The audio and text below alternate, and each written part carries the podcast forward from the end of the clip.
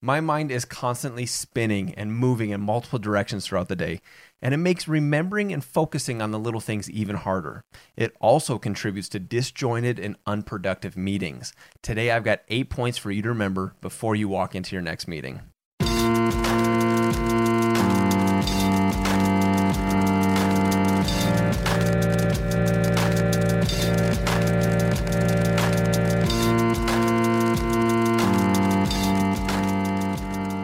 If you're like me and you find your ADD mind traveling in 100 directions throughout the day, it becomes really difficult to focus on the little things you've learned and just struggle to recall. My friend Ken Kirkland helped me with, a, with this issue a couple years back when he created these little reminder cards to help, help mentally prepare you for different experiences. The one that I come back to time and time again is this little card on how to mentally prep for your next meeting. These points will sound obvious when you hear them, but when was the last time you consciously reflected on them to facilitate better meetings? Here we go. Number one, let everyone speak. One sided meetings will have people on their phones faster than you can say pointless. There's power and insight to be found when you allow everyone to speak in the meeting. You get different perspectives from different backgrounds and skill sets. Don't forget, it's not a lecture, it's collaboration when everyone is communicating and everyone is involved.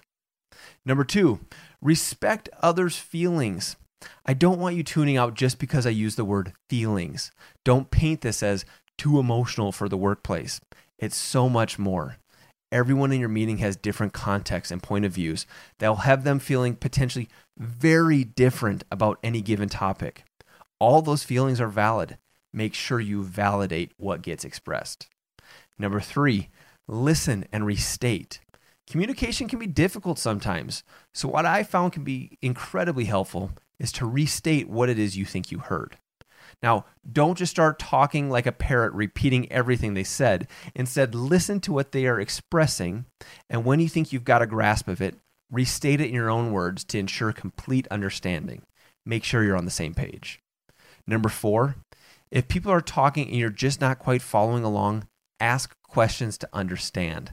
There's nothing worse than when people are nodding their heads as if we're all on the same page when really nobody is understanding and everyone is just too nice to ask the tough questions. I try to remember the adage that if you're thinking it, chances are somebody else is thinking it too.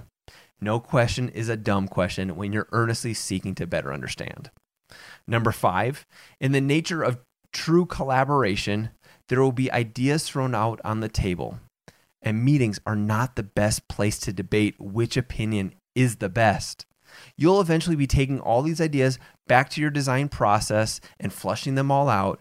Therefore, in these meetings, it's your job to protect and value everyone's ideas. Number six, this one could lead me down a rabbit hole, but I'll keep it short and maybe I'll save the full length one for another rant. Say yes first.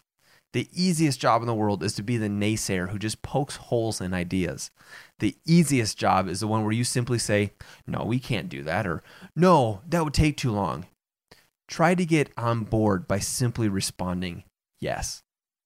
Number seven, maintain low intensity and remember that everything is working to everyone is working together. I've seen meetings completely derailed by defensiveness and arguments over what could have really been handled in much more even keeled. Take a moment to zoom out and recognize that these arguments are really just first world problems and everything is going to be okay in the end. Treat people with respect. Don't get bent out of shape. And our last point, number eight, help everyone in the room succeed. You will be well respected and liked among your peers if you can be the one who's helping everyone become successful understand their needs and their desires, and work to make their lives easier will in turn make your life easier. It's one of those backward concepts, but the more you try and help others, the more you're really helping yourself, much more so than if you really just tried to only help yourself. So that's it. Eight points to remember before your next meeting. I'm not going to recap all of them because honestly, this was short enough that you can just rewind and go back a little bit. So have a good one. I'll see you next Tuesday. Remember those eight points.